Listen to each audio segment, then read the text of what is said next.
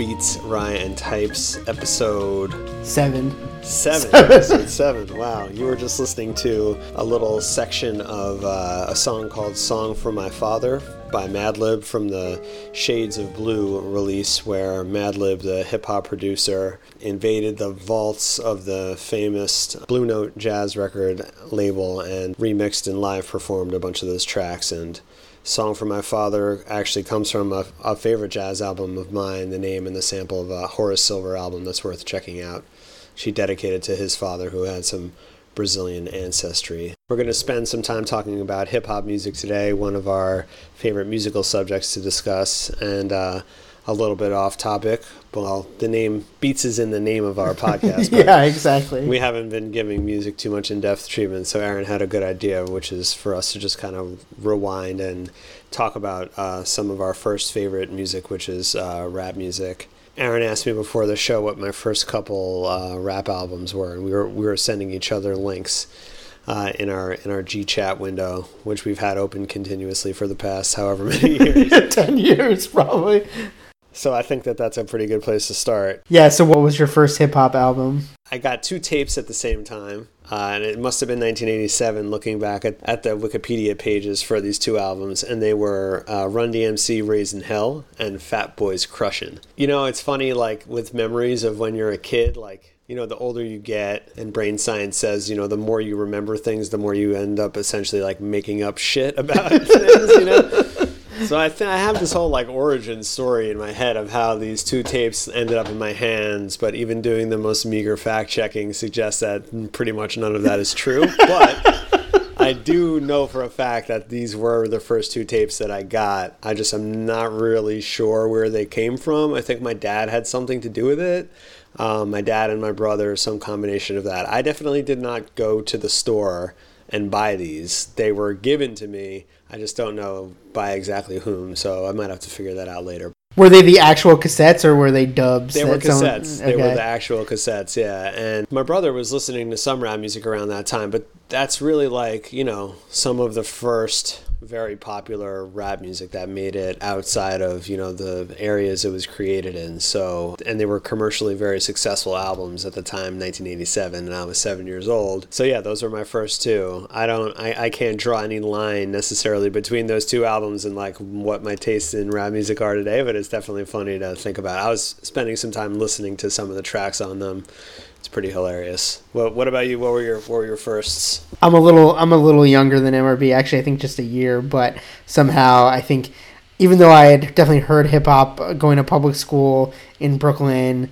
and had been exposed to it a lot, I think the first one that really caught on was when I was in like second or third grade, and that was in 1989, and it was Biz Markie just a Friend, which obviously is a hilarious track, and I still know every single word to it. Like I can recite to you the entire song because I think uh, between my friends and I, we just memorized all of it, and I know every single word. And I definitely didn't understand half the words when I memorized it, but and the other was. Um, De La Soul, Three Feet High and Rising, specifically for specifically for me, myself, and I, which just like was carried on the air that summer when it came out. Like I just I remember very clearly. Yeah. Like it was like almost like you could hear it. It was just like every car rolling through Brooklyn like was playing that song and it was just everywhere. And the apartment I grew up in with my parents is like directly above the Brooklyn Bridge. Basically, it's like on the Brooklyn Bridge expressway that comes in. If someone has like a booming system, you can hear it very clearly in my apart from my our apartment and that would happen at all times of the day but i very clearly remember like all through that summer like really starting to like have a grasp of oh this is music and this is happening and because around that same time like hip hop was becoming like kind of commercialized. Commercialized in that they were starting to like use it in commercials. Every mcdonald's commercial had like a rap a rap in it. And you know like even like the mattress store like had a rap song for their commercial what you were talking about and reminds me of a couple interesting things. One is that it was a very, obviously it was a very different time for like music discovery. So you found out about things in different ways. Like people would give you things, or you would hear them on the radio. So that's something maybe we should talk about. But another thing is like that I never really experienced until I started spending some time in the city, which was you know I used to go into the city a lot with my dad, and we talked about that. But in terms of like being around in the city on my own. That didn't happen until I was a teenager, 13, 14. And that's the first time that I experienced the phenomenon uh, that's very New York City, which is like hear literally hearing the same song playing everywhere. There's always only only been one or two rap radio stations, right? So no matter where you go, that's who that's how the song of like the hip hop song of the summer is decided. It's like whichever one you hear, and it's usually only one at a time for any given stretch.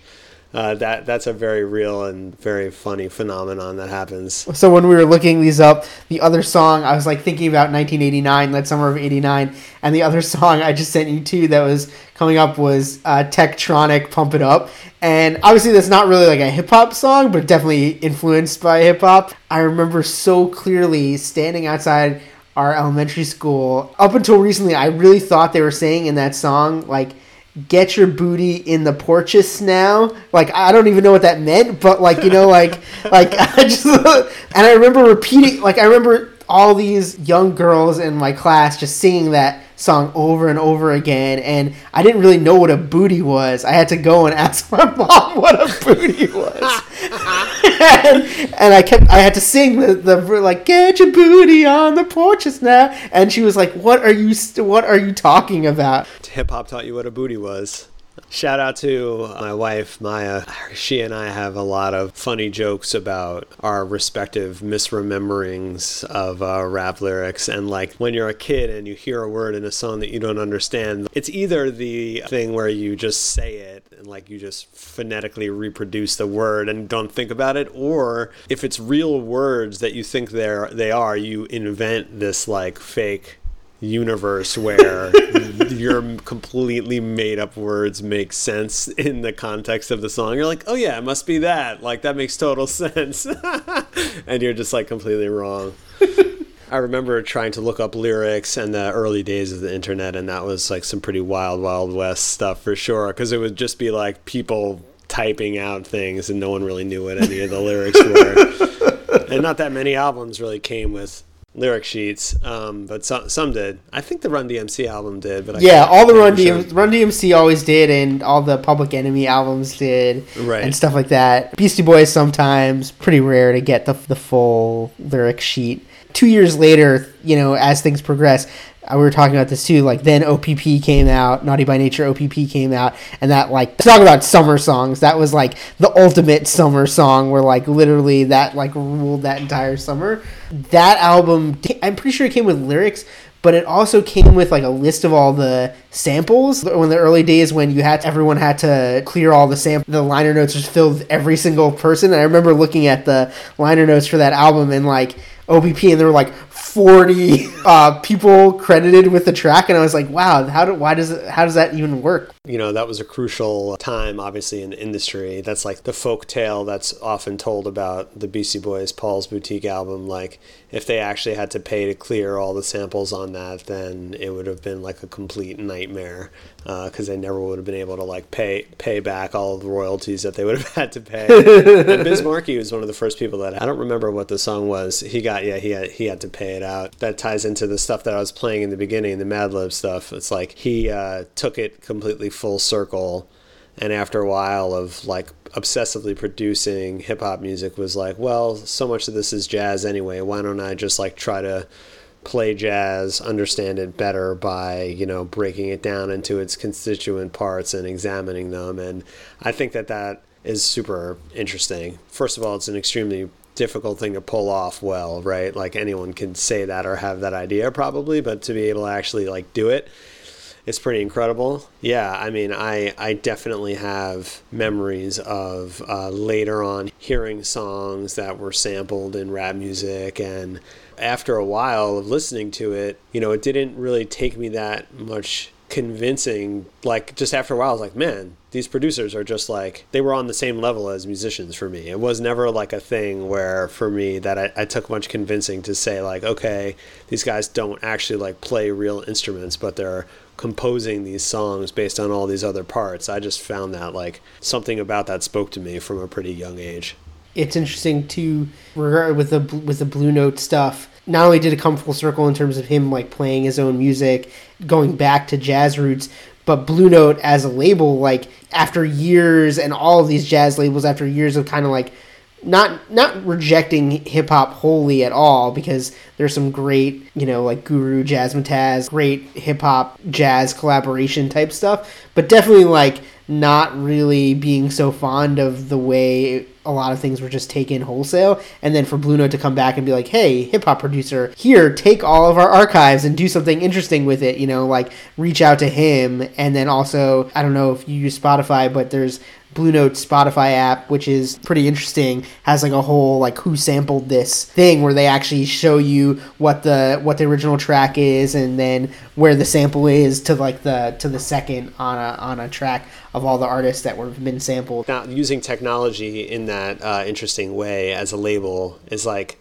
uh, if you look back at the history of Blue Note as a label, they were kind of always interested in pushing technology. And one of the things that they were known for was producing records of very high quality and took mastering very seriously. And Rudy Van Gelder was someone that like was really interested in capturing the music properly. And a buddy of mine and fellow jazz nut Dan Melnick pointed out to me today an interesting thing about the difference between uh, Blue Note as a label and a lot of the other ones at the time, like Riverside and Prestige, which was that they would pay musicians to rehearse before the recording sessions, which like no other label did. It's because they were really wanted the, the musician to be able to capture like the sound that was in their heads. And they're like, well, if you're going to put a new band together, here's some time, pay them to rehearse properly, and then come in and record. So that was like the difference. Uh, that's like real deep you know, nerd, Yeah. nerd level stuff, but it's an interesting thing to think Yeah, about. yeah, you know, for sure. And and I think both you and I, and this has come up, I think, a bunch of times throughout the episodes we've talked about, pursuing that unified aesthetic is such like a cool thing. You see people, restaurateurs that do it, and there's a flavor of that in what researchers do in computer science and all that kind of stuff, where it's like latching onto one thing that you're trying to achieve and you know really going for it. It's really inspiring. So where from your early tapes, what what was next? Like after after that, when was it high school? Was it college? When did your love of hip hop get get even deeper? It was something that I listened to kind of all the way through. It was like kind of background music for a long time. Uh, when I was an early teenager, uh, is when I first started getting into like underground music locally and doing like punk and hardcore shows and getting into all that kind of stuff. And in the background, hip hop, like very good hip hop, was very popular then. Uh, so I kind of listened to it. It was more like party music that I listened to with my friends for me at that time, as opposed to like stuff that I listened to by myself.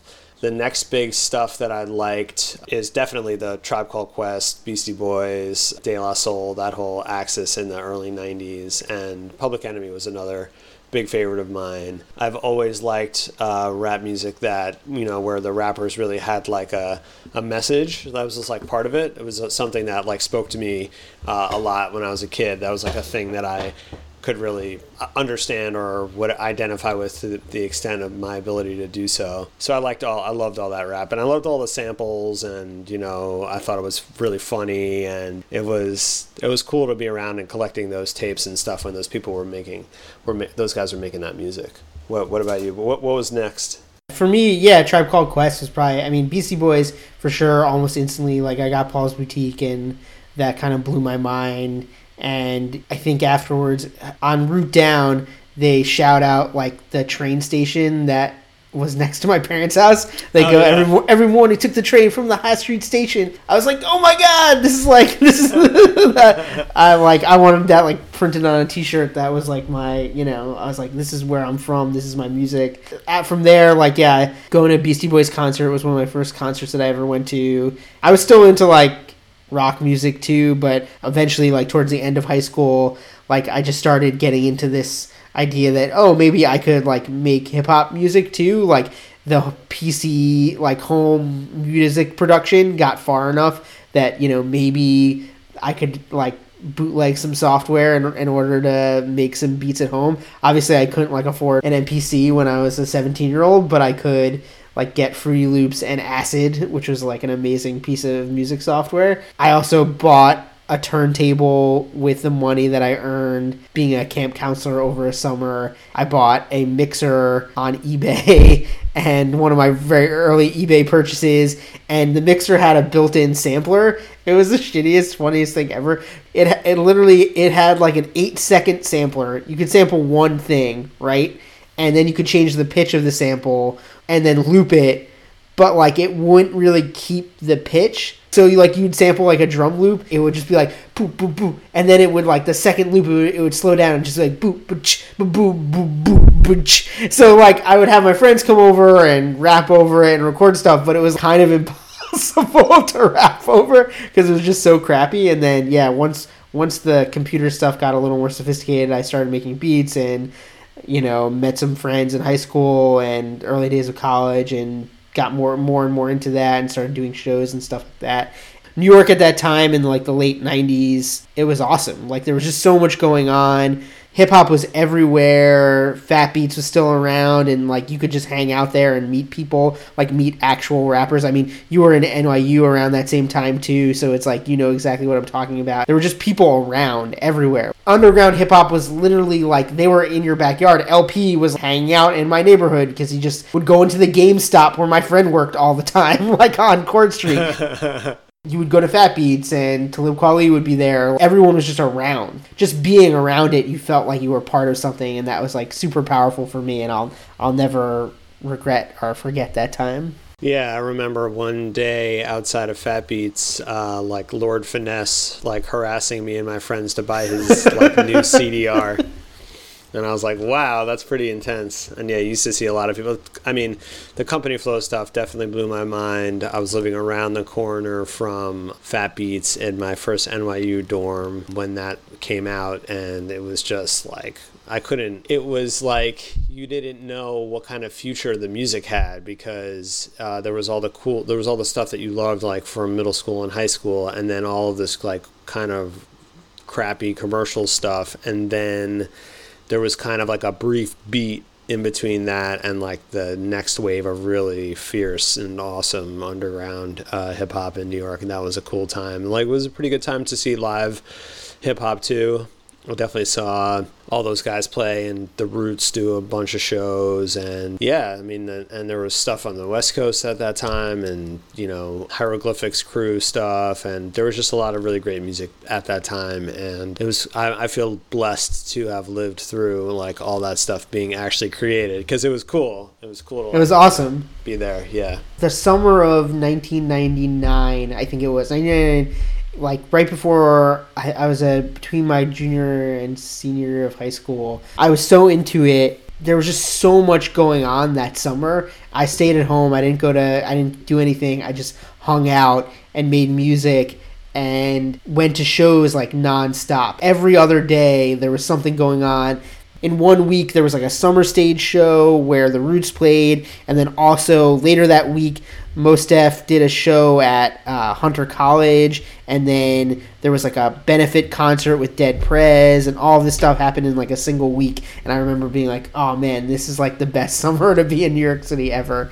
Um, I'm just smiling thinking about that time. Yeah, definitely. It was. Uh, it it definitely was full of full of possibility. It was it was cool to see that. I mean, that was like being able to go and see live shows was kind of the next step in understanding like the music better because that's like obviously there's like a such a live element to the history of that kind of music. I mean, that's a that's a great thing about like finally growing up and getting out of your parents' house for a little while is that you see getting to see those scenes. It's just all a bunch of people like getting together to make it possible is really cool because when you just listen to the music on its own uh, you get really divorced from like how it's actually produced i don't know if everyone knows about aq's uh, secret history of production but having having some you know having to make do with whatever equipment you have laying around you know that's that's how most people ended up making you know the stuff that they found interest that's what becomes people's sound. Like fa- famous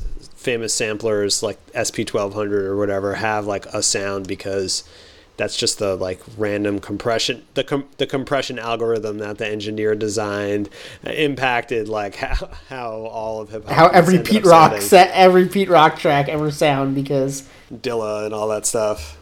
Shout out to Dilla too, of course. This is actually a point I wanted to talk about because I didn't get into the I didn't get into the Dilla stuff like listening to him as a producer until much later.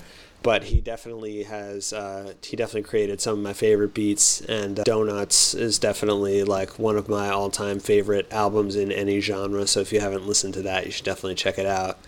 And if you haven't listened to it yet, because I, I was talking to a friend of mine the other day who just heard it for the first time, and I was like, man, I'm jealous. I wish I had fresh ears and could hear that over again. right? yeah, Which is a good way to be. If you know, like, you know, you should never never hold it over someone else's head that they haven't heard the thing that you've heard yet. Just just tell them that you're jealous and you wish you could hear it again for the first time. it makes people a lot more willing to uh, like have open discourse about music and things that involve taste, right? Because that could be a hard thing to do. Yeah, Dilla's the man. He there's a there's uh, some good footage of him in that Stones Throw documentary, which is another awesome label, and a, I think everyone should go see that movie. It's really good. Our vinyl, our vinyl weighs a ton. The Stones Throw, which is a LA-based label, um, there is a documentary that came out about it. I don't know. I think it's only like a year old or so, and there's a lot of really good footage about like they have actual footage of the first time that Madlib and uh, Dilla met in person, and it's pretty amazing because they were both like big nerds for each other's music. They both had the idea that they were kind of creating music that only the other one would understand. You know, it's like good as rap music, but like all the little things that they put into it, it's like the producers speaking to each other through their music. So they ended up hanging out a bunch and making making Jaylib and whatever together. So that was cool. I wonder what our children are gonna think of this music. I mean, like both of us obviously play this music all the time in our houses, and they'll grow up hearing like I grew up listening to the Lovin' Spoonful and like the Beatles and all this folk music because that's what my parents, my mom specifically, like grew up with and listened to, and just had all those records in the house and played them all the time. And so now I'm just thinking like this is just I didn't, you know, I grew up with this music, but I didn't. It wasn't like part of my early childhood. I won't like hear the intro to donuts in my in my head over and over again just because I heard it throughout, you know, my early adulthood. Yeah, I've, I've tried to consider that before. I don't, I don't, I, I don't want to ruin them for all of that music by like playing it too much. But on the other hand, I, I can't help myself. yeah, exactly. you know, I think something happened where like yeah, the underground and the commercial kind of merged for a little bit and there's still good music for sure being produced. I don't I, I'm not going to be that guy who says hip hop is dead like every rapper in 2004. There's still a lot of great music out there, but it's a little fewer and far between. I think the internet and the wide availability of music changed a lot of how people listen to it and there's not as much like locality around it as there was in those days when people were a little more isolated and had to create their own sound now it's like you can listen to anyone anytime you know it's not it's not quite the same thing It's it's important to obviously not be like the the old person about it and, and shake your stick and whatever tell people tell people to get off your lawn or whatever. I'm still constantly surprised by what people are able to produce like within the various frameworks of any genre of music that uh, I appreciate and it's cool to I mean, I, I have said that before. Um, you know, I didn't like any rap music made after 1999 or whatever. But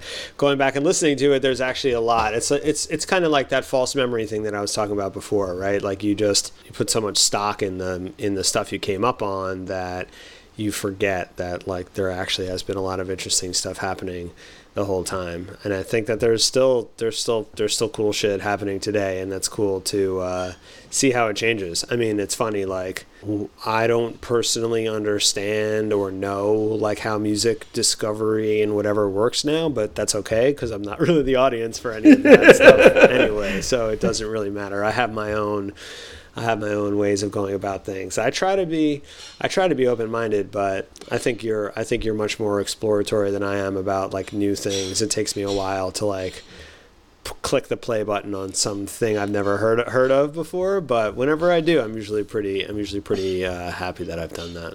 How do you stay excited to like check out new things? Like what what what compels you to do that? I'm, I just have a compulsion that I'm constantly wanting to. I, I don't like this the same thing over and over again. At some point, I don't know. It's funny. I probably get like self conscious about like not knowing, you know, what's cool and what's not cool. So it just makes me like want to just listen to a bunch of old music. But I do. Uh, I definitely like getting recommendations from people and checking out and learning about new stuff. It's really fun. So on that note, thanks a lot for tuning in. We appreciate everyone's feedback. Hit us up. Uh, We're gonna get a we're gonna get a Google voicemail number set up one of these days so we can record your shout outs. I keep forgetting to do that. But until then, tweet at us at Beats Ride Types. Uh, shoot us an email. Um, send us a postcard. We should get a PO box too. I want to get postcards. Maybe we'll send some postcards. All right. Peace. peace.